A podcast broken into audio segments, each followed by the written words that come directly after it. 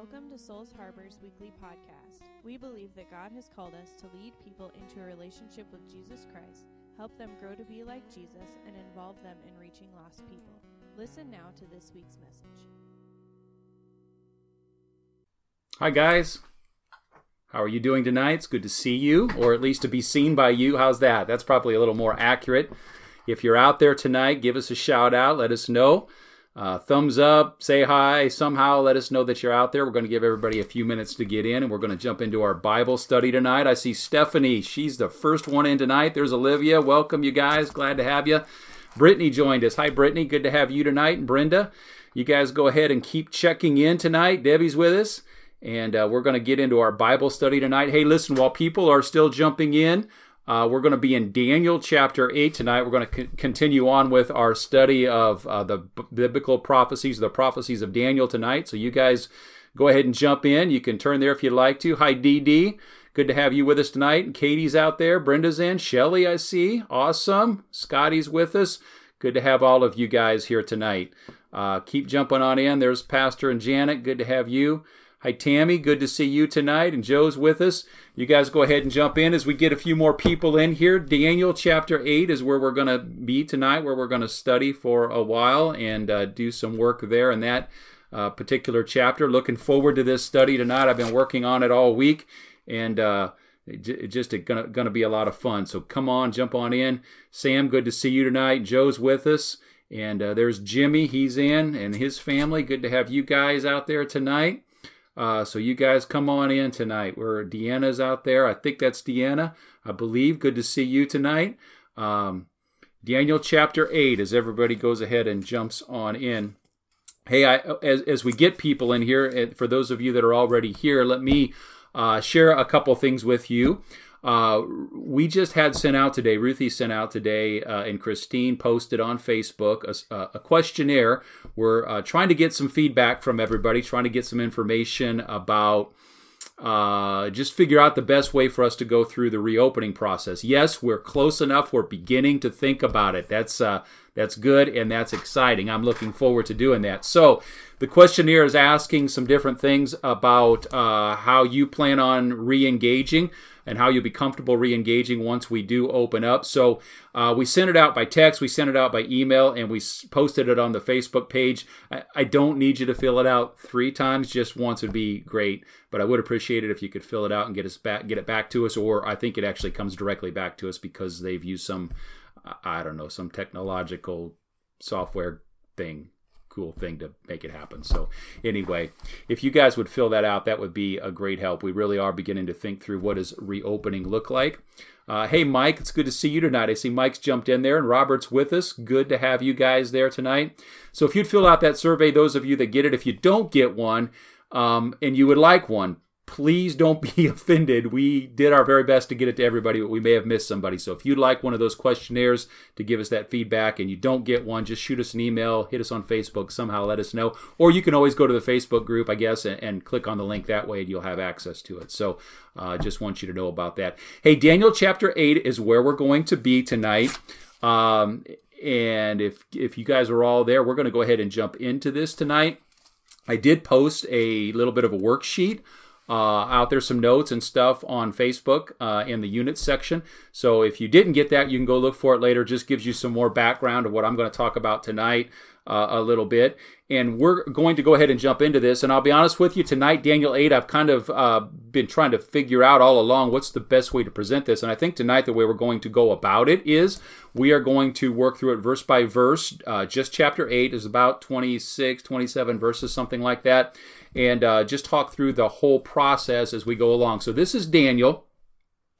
This is Daniel's uh, latest dream.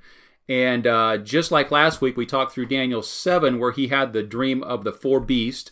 Uh, he also picks up with kind of that concept here and has another dream with another set of interpretations. So, everything that I said last week and everything I talked about last week as far as apocalyptic literature goes, the purpose of it, uh, and understanding symbolism and symbols, that all applies. So, if you didn't get last week and you want to go back and grab last week's notes, they're on Facebook as well, and they could be very helpful in that way. Hey, before I read this first, first verse tonight, let's do this. Um, let's pray. How about that? That's always a good way to start things. So if you guys would uh, pray with me, I'd appreciate it. Lord, we thank you for being an incredible God. We thank you for caring about us. We thank you, Lord, for walking us through uh, these last number of days and weeks. And we just pray tonight, God, as we study the Word of God together, uh, that you would be a part of what we're doing. You would help us in this, that you would help us to understand your Word and to grow. In Jesus' name we pray. Amen. Amen. Hey, I will try uh, as the opportunity presents, maybe here to throw out a few questions, but a lot of what I'm going to talk about tonight is really um, just sharing truth and um, understanding of God's word and how to look at God's word. So we're going to do that together tonight. So let me just jump off here, chapter 8 of verse 1 in Daniel, if you're just getting in. In the third year of the reign of King Belshazzar, a vision appeared to me, Daniel, after that which appeared to me at the first. So this is a second dream uh, vision. And I saw in the vision, when I saw, I was in Susa, the citadel, which is in the province of Elam, and I saw in the vision, and I was at the Ulai canal, and I raised my eyes and saw, and behold, a ram standing on the bank of the canal, and it had two horns, and both horns were high, but one was higher than the other. And the higher one came up last. I saw the ram charging westward and northward and southward. No beast could stand before him, and there was no one who could rescue from his power. He did as he pleased, and he became great. So we're back into symbolism again. You can see that right off the bat. We're back into this prophecy of Daniel.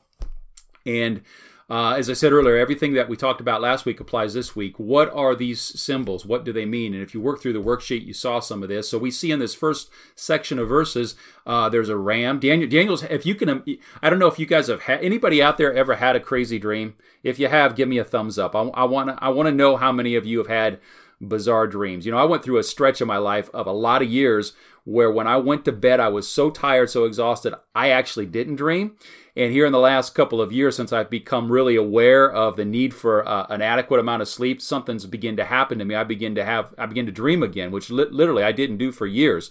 Uh, but with dreams come some bizarre dreams, and it would be fun if you guys were all here together with me uh, to find out if any of you have that. Um, reoccurring dream, that dream that happens over and over. Uh, I suspect a lot of you do. I, I had, as a kid, I always had this one bizarre reoccurring dream. And I'll go ahead and tell you what it is. You can laugh at me. That's fine. You can throw up a ha ha if you want to.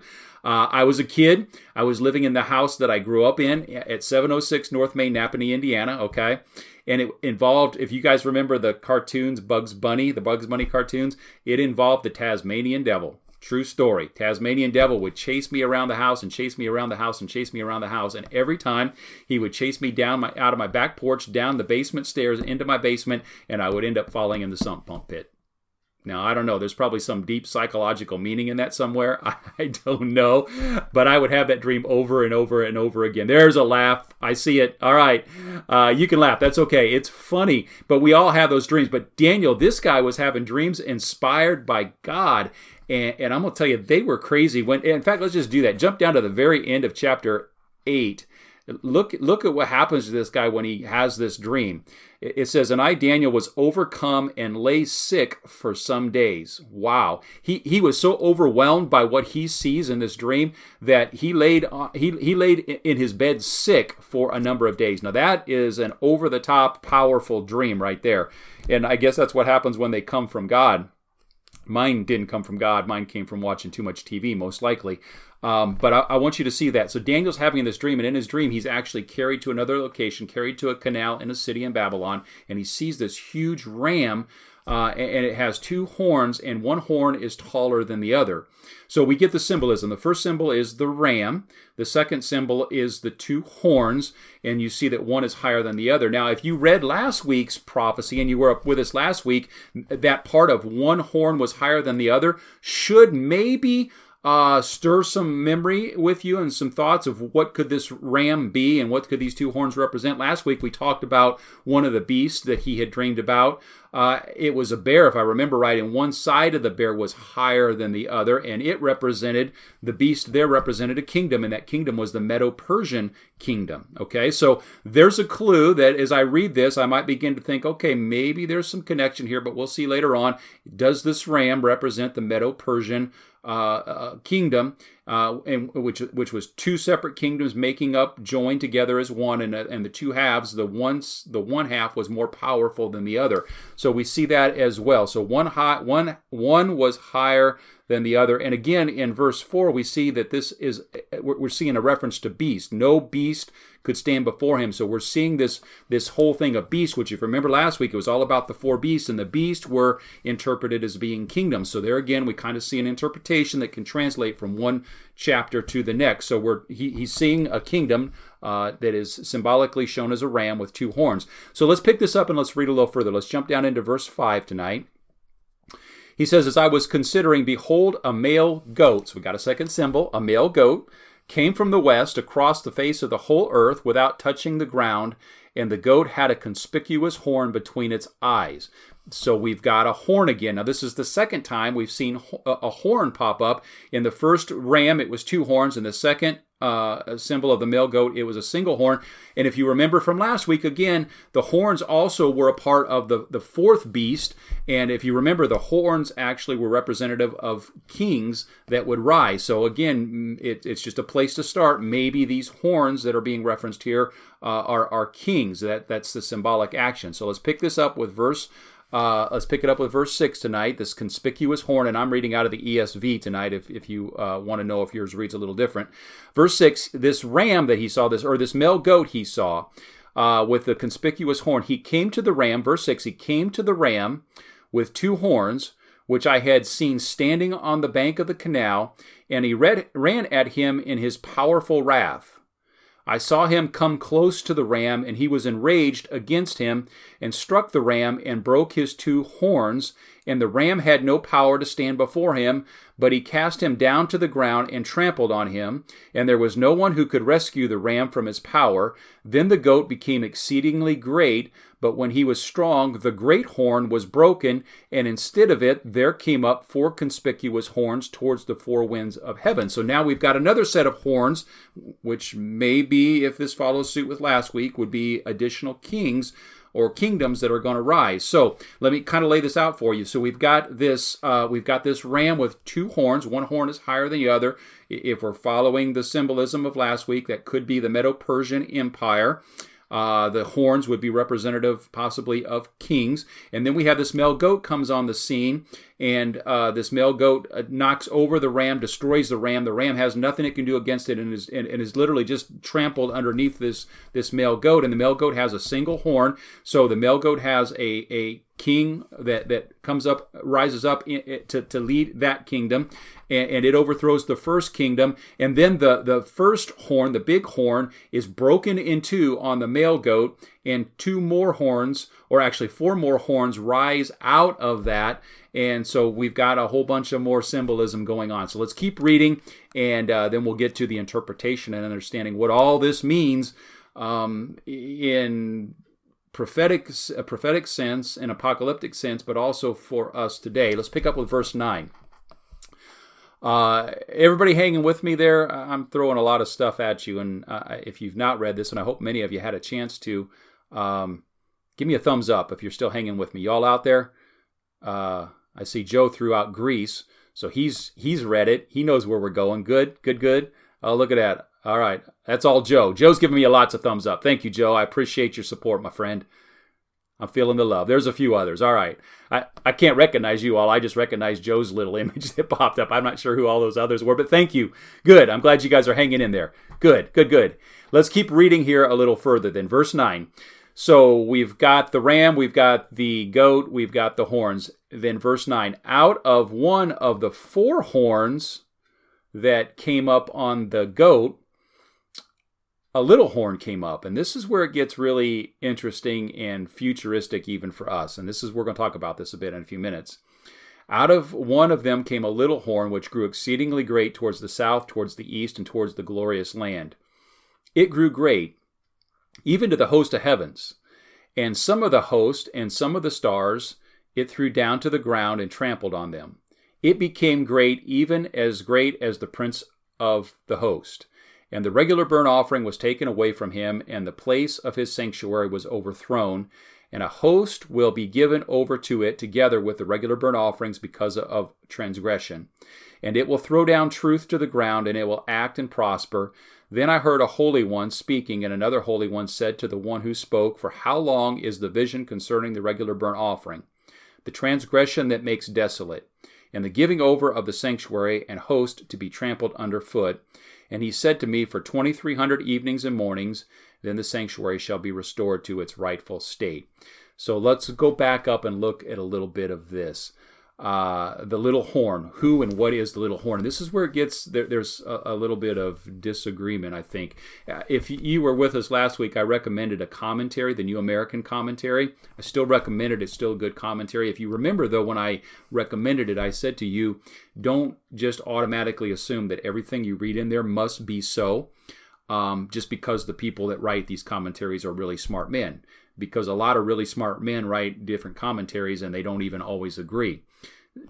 Take what they say, absorb it, look at it, read it, eh, read the scriptures is always a great way to go, and then come to your own conclusions. And this is one of those chapters that I tend a little bit in some areas to disagree with the commentary on. I think it's a different a different reality, and we'll we'll see that here in a minute. So the little horn, what is the little horn? It's going to come up out of the four horns. Um, and then we come down to some more symbolism. We come down in verse 10 and it says, Some of the hosts and some of the stars it threw down to the ground. So let's just talk about that for a minute. What are the stars? If you're out there and you want to give me a, a thought, throw it out there at me. Uh, what could those stars represent? Because symbolically, they are very well um, referenced throughout uh, Jewish apocalyptic history and even New Testament time apocalyptic uh, uh, uh apocalyptic. I'll get it out. Apocalyptic literature. What could the stars be? Anybody got any thoughts on that? Any possible suggestions? Who and what the stars could possibly be? If you do, give me a shout out. And while you're doing that, hopefully giving me a shout out, somebody, uh, I want to read a couple of passages out of Revelation to you. Uh, the first one is Revelation chapter 1, verse 16. I'm not catching any responses yet, and I don't know if we got lag time or nobody wants to take the plunge. But let me read Revelation 1:16 tonight and see if you can pick this up. What could the stars represent? In Revelation, it says in verse 16, chapter 1, in his right hand, uh, in his right hand he held seven stars. From his mouth came a sharp two edged sword, and his face was like the sun shining in full strength. Debbie threw out God's people.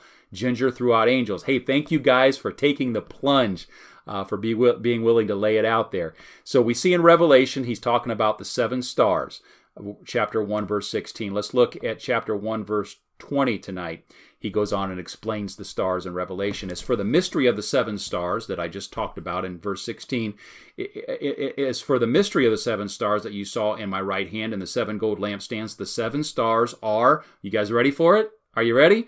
The seven stars are the angels of the seven churches. The angels of the seven churches. So many times, many, many, many times, stars will be referencing angels or the angelic host or uh, the the angelic group.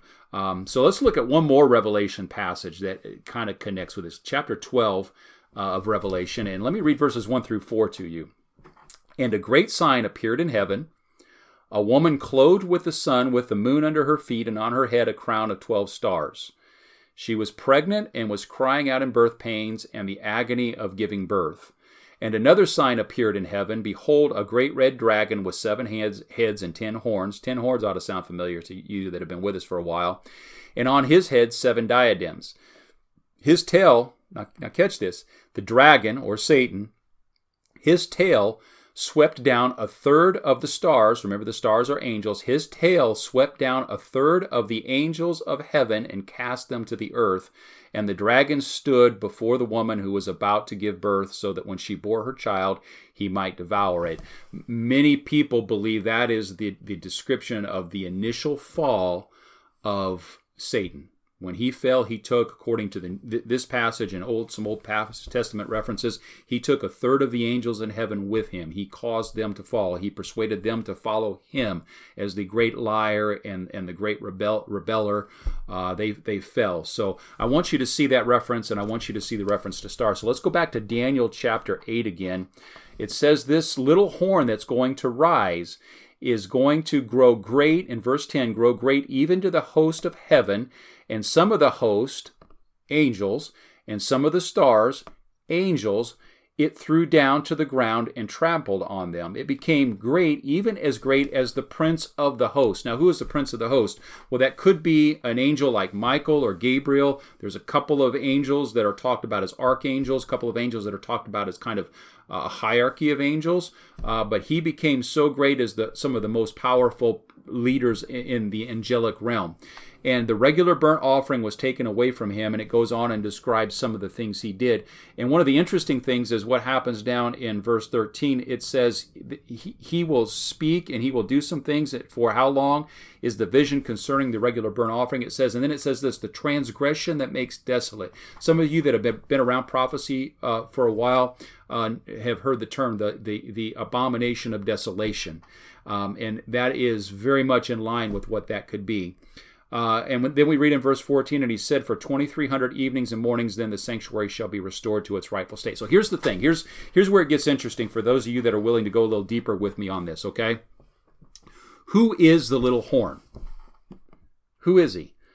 Um, the things that I just read to you out of Revelation and some of the other references and things that we see in there kind of lead me to think yeah, he's as powerful as the host of, of the angels uh, he is a haughty, arrogant, obviously king. If if it follows suit with Horn as a king, um, he will see here in a few minutes. He actually takes a stand against uh, Jesus, the Messiah himself. Uh, it kind of makes it sound to me like he is the Antichrist, which would make perfect sense. He's the Antichrist. Uh, except here's where it gets interesting. Um, it doesn't perfectly line up with the idea of the Antichrist. If you remember last week when we read chapter 7 of Daniel, uh, there were 10 horns, and then an 11th horn came up in, in Daniel chapter 7, and that 11th horn was clearly the Antichrist, and he came up out of the Roman Empire. You Remember that? The Roman Empire? Well, I'm going to give Joe, Joe, some kudos here because what he described to us a few minutes ago was very accurate. What he, accurate, what he threw out there. This uh, male goat isn't Rome it's Greece. So this little horn that is going to come up at the end of, of the, the kingdom of Greece and out of the kingdom of Greece is who's being described here. So it doesn't make sense that in chapter 7 he comes from Rome and in chapter 8 he comes from Greece. So who is the little horn? That really is the question tonight. And that's where a lot of people, uh, some people get so silly as to actually actually fight over it. Um, that's foolish. We're, we're not. Uh, there's no point for that.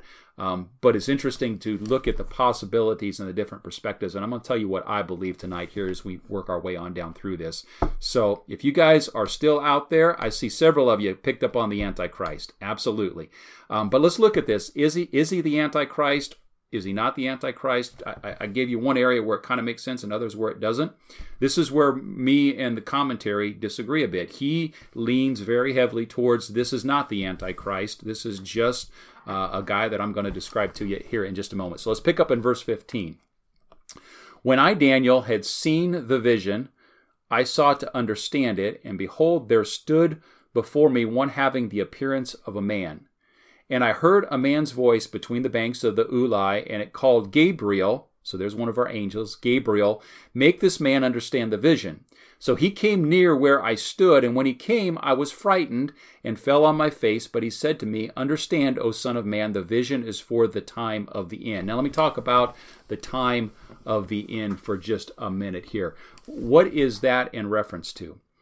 Uh, so those of us that have grown up with prophetic writings, and we've grown up really heavily being influenced by a prophetic and apocalyptic end times bent, we automatically go to anytime we hear the time of the end or the end times, we automatically go to the last days before Christ's return. And that's fine and that's fair. But let me just throw out some other possibilities uh, to you here in, for, for a minute. It could be it, it says the vision is for the time of the end. What it doesn't tell us the time of the end of what. It could be for the time of the end of all time, which would be the end of the age when Jesus returns. but it could also be the time of the end of the Greek Empire, which we see is coming to an end when this man is going to rise. It could be the time of the end that the vision is describing. The vision is describing a certain, certain set of circumstances, and it could be talking about the end of the time of those circumstances. So, any of those three are a possibility, and we can't automatically jump to the conclusion this is the end time in the sense of the end of the age when Jesus comes. So, just keep, keep that loosely in mind for a minute. Let's read verse 18. And when he had spoken to me, I fell into a deep sleep with my face to the ground. But he touched me and made me to stand, and he said, Behold, I will make known to you what shall be at the latter end of the indignation. So again, we got a latter time reference. Uh, the end of the indignation would be the end of the defiling of, of the temple, is what it's going to end up being, or the abomination that was described earlier. Uh, Behold, I will make known to you what shall be at the latter end of the indignation, for it refers to the appointed time of the end. As for the ram that you saw with the two horns, uh, what I was describing earlier, this is the same as the previous chapter. These are the kings of the Meta Persia Empire. Okay, and the goat. Kudos to Joe again, and the goat, and I, maybe somebody else got it too. And the goat, and the goat is the king of Greece, and the great horn between his eyes is the first king. Now, if you know your history a little bit, you know the first all powerful king of the Grecian Empire was a guy by the name of Anybody know? If you do, you can you can throw it out there for me. Who was the first king of the Empire of Greece, the Grecian kingdom? And as soon as you hear the name, if you don't know it, you'll know it. He's got one of those names. There it is. Absolutely. Alexander the Great was the first one. We talked a little bit about him last week. So the great horn is Alexander the Great. Well, again, if you know your history, Alexander the Great um, conquered most of the known world, if not all the known world. He was actually very depressed when he realized there's not really any more lands to conquer. Talked about that last week a little bit, but then something happened. Alexander the Great, Greek, er, the Great, as a um, empire conqueror, world conqueror, he died really young and it was very unexpectedly. He died at a very young age, very unexpectedly. And when he died, his kingdom, the Grecian kingdom, was taken and it was quartered. It was divided into four parts. So remember what happens? The great horn is broken, four horns pop up, four kings, and that's exactly historically what happened. Several hundred years after this prophecy, uh, the kingdom of Greece was divided into four portions. Now, those four portions lasted for a very long time quite quite some time. Uh, and then one of those quarters, one of those portions was the one that was centered in uh, the Middle East, in Jerusalem, and Syria, and that area of the world. And out of that kingdom, out of that that that quarter of the Grecian kingdom, rose a king by the name of Antiochus the Fourth. Now, he went by the name Antiochus Epiphanes. Epiphanes was a, a, title that he took on himself, and a lot of people in those days did, but it means God manifest. I am King Antiochus IV, uh, God made manifest. Now, some people say, and this may be true, he didn't actually think himself a God, but he absolutely thought himself put in place by a God. Antiochus Epiphanes. Now, Antiochus Epiphanes is an interesting guy um, because he fulfills a lot of the things that are being described about the little horn in Daniel chapter 8. He, he was blasphemous, he was arrogant, he was uh, attacked and literally killed the people of God, the saints. He killed numerous, numerous Jews, but probably the thing that he's most known for and most hated for uh, is that he he decided after he had been defeated in Egypt, he was very angry and he came back to his land and he decided, I'm taking it out on the people of God, the Jewish people, and he forbade them to worship Yahweh Jehovah. They, he forbade them to worship their God and said, You will from this point on worship only Zeus, to the point that if they were found with any piece of the law, any writings, um, it, it done, doing anything that had a Jewish connection to it, they were often killed for it. And, and the greatest thing that he did, the thing that he's most know, known for, is he just destroyed or tried to destroy the, the religion and the people of God was he went into the Jewish temple in Jerusalem and he set up in the Jewish temple. So imagine this in the Holy of Holies, the place where the Ark of the Covenant one time resided. He went in there and he set up a statue, an idol to Zeus, and he commanded people that they would offer sacrifices to Zeus. And he ultimately went in and he offered uh, a pig, swine, as a sacrifice on the altar of God to the idol of Zeus. That, my friends, qualifies as the abomination that we read about earlier on. He absolute, absolutely caused an abomination in the temple. And it lasted, and depending on how you, you work this, uh, and you count this, it lasted from the time he committed the abomination to the time that the Maccabean uh, Maccabeans had risen up and revolted and cast him out and thrown him out, uh, and they were able to come in and cleanse the temple. Was about three years and two months. Which, if you remember back in one of those earlier passages, way back up in in verse uh, 14, it said, For 2,300 evenings and mornings, the sanctuary was defiled, and then it would be restored. So, this guy by the name of Antiochus Epiphanes IV, he, he meets a lot of the requirements. And let's just read on a little further, and we'll come back then and talk about him a little bit further. Uh, I'm trying to watch my time here. You guys hang with me a few more minutes, and we'll bring this to a close. It's 7 o'clock. You all still out there, still good for a few more minutes? Can I go a little bit, a little bit longer with this? I see uh, I've got uh, on my screen right now Shelly's still here, Ginger's still here, Joe's still here, and Jill is still with us tonight. So I don't know. And I, I, probably got lots of others. I hope so. I see 25 people are still connected, so that's awesome.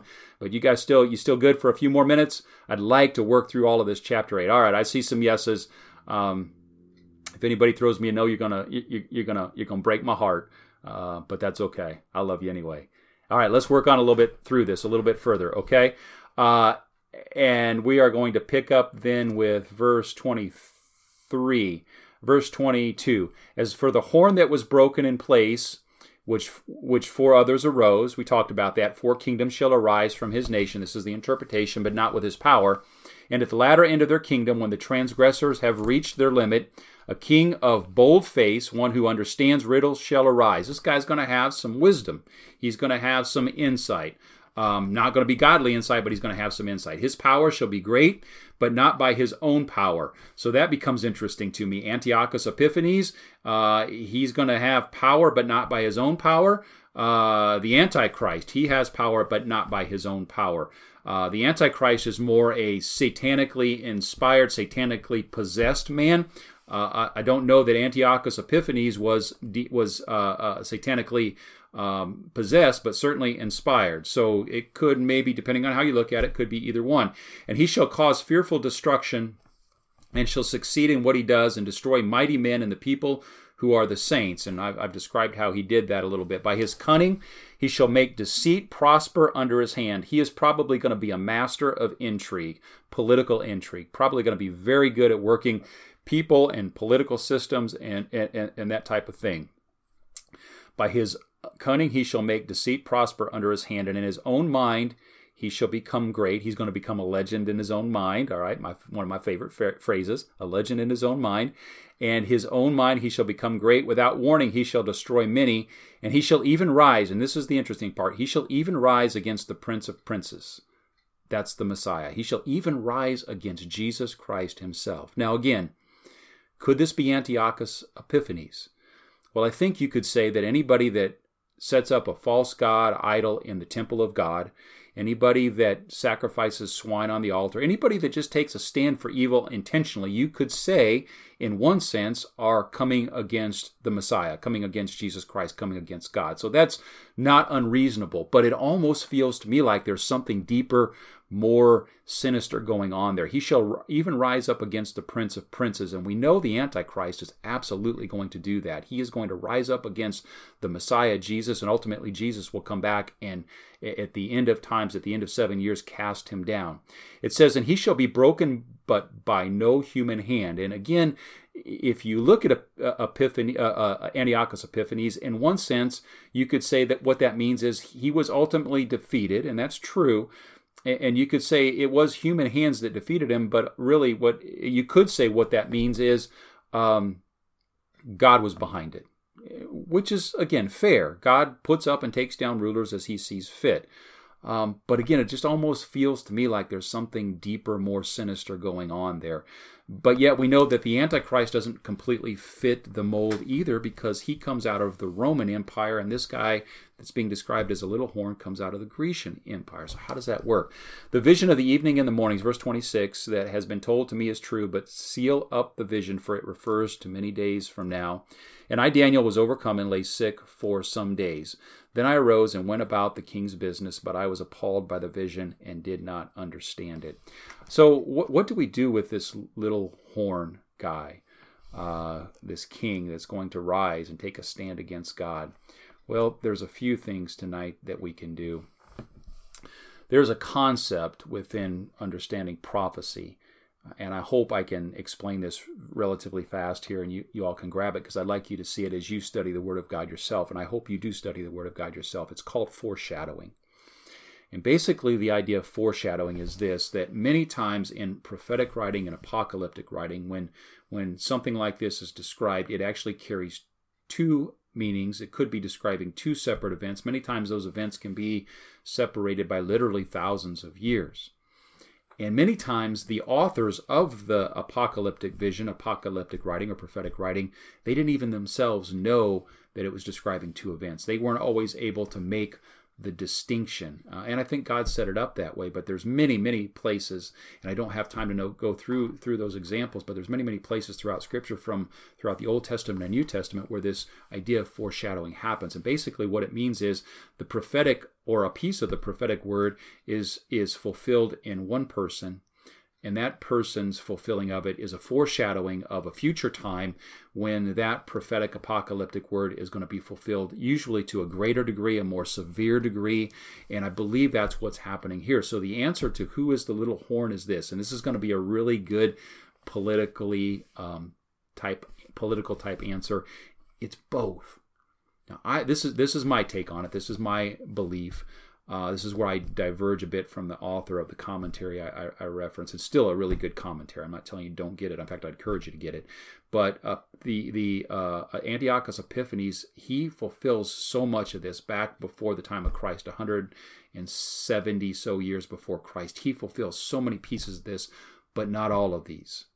And I believe he is a foreshadow, and I believe he is a picture to all people after him to say that there is coming a day where there will be another man that will rise. He foreshadows this man who will rise, who himself is uh, the little horn, the ultimate little horn, the one we call the Antichrist. He will truly take a stand fully against Jesus in a very uh, real sense. He will, he will, is and is the one, or empowered by the one who cast down a third of the angels and truly cast them down, not just metaphorically speaking. And I believe we we see, and I hope you read some of the information that I put out there in that PDF about Antiochus Epiphanes, or you could go and read, just Google it, and Wikipedia give you some. This guy was horrendous. He was horrible. He was brutal. He was bloody. He was evil. He was sinister. He was the worst of anything you can imagine. And I believe the thing we can walk away from this, and we should walk away from this with, is this that um, there is going to be a day where a man worse than him is going to come to power. And here's what I would say to you tonight as I bring this to a close, and I need to bring this to a close. L- listen to me, friends.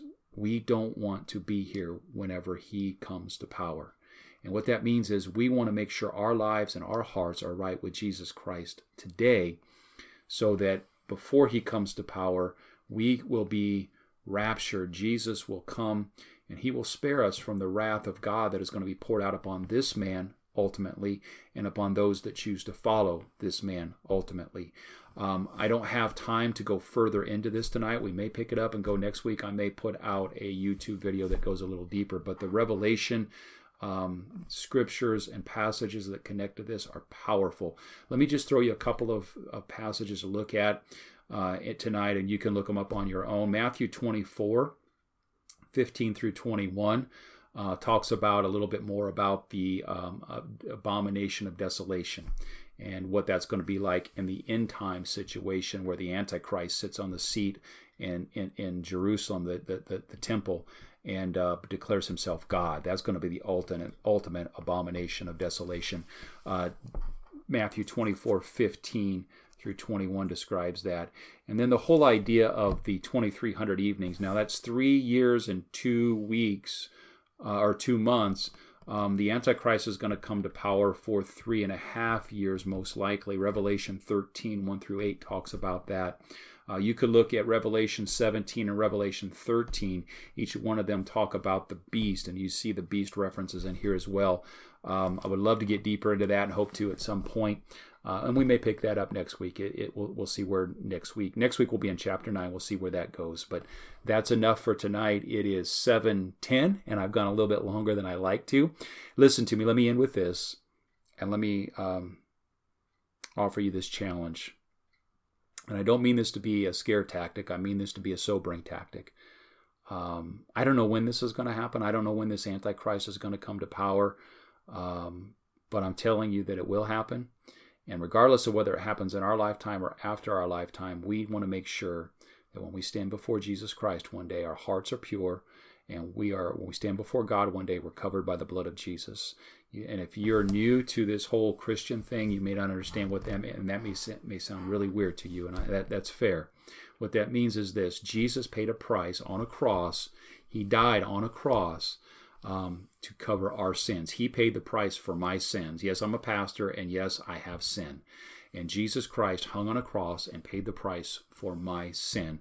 So when I talk about being covered by the blood of Jesus, all that means is Jesus hung on a cross and his blood was was was spilt um, and that was the price to cover my sins.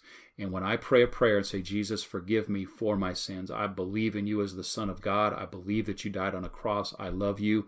That that is just a metaphorical way, uh, when I'm metaphorically speaking, of being covered by the blood. That's what it means. I've accepted that Jesus died on a cross and paid the price for my sins, and I choose to be a disciple. I choose to follow him and love him and serve him and live for Him and know that I'm never going to be perfect. I'm going to do my best to live perfect, perfectly in God's eyes, but I'll never make it. I know that.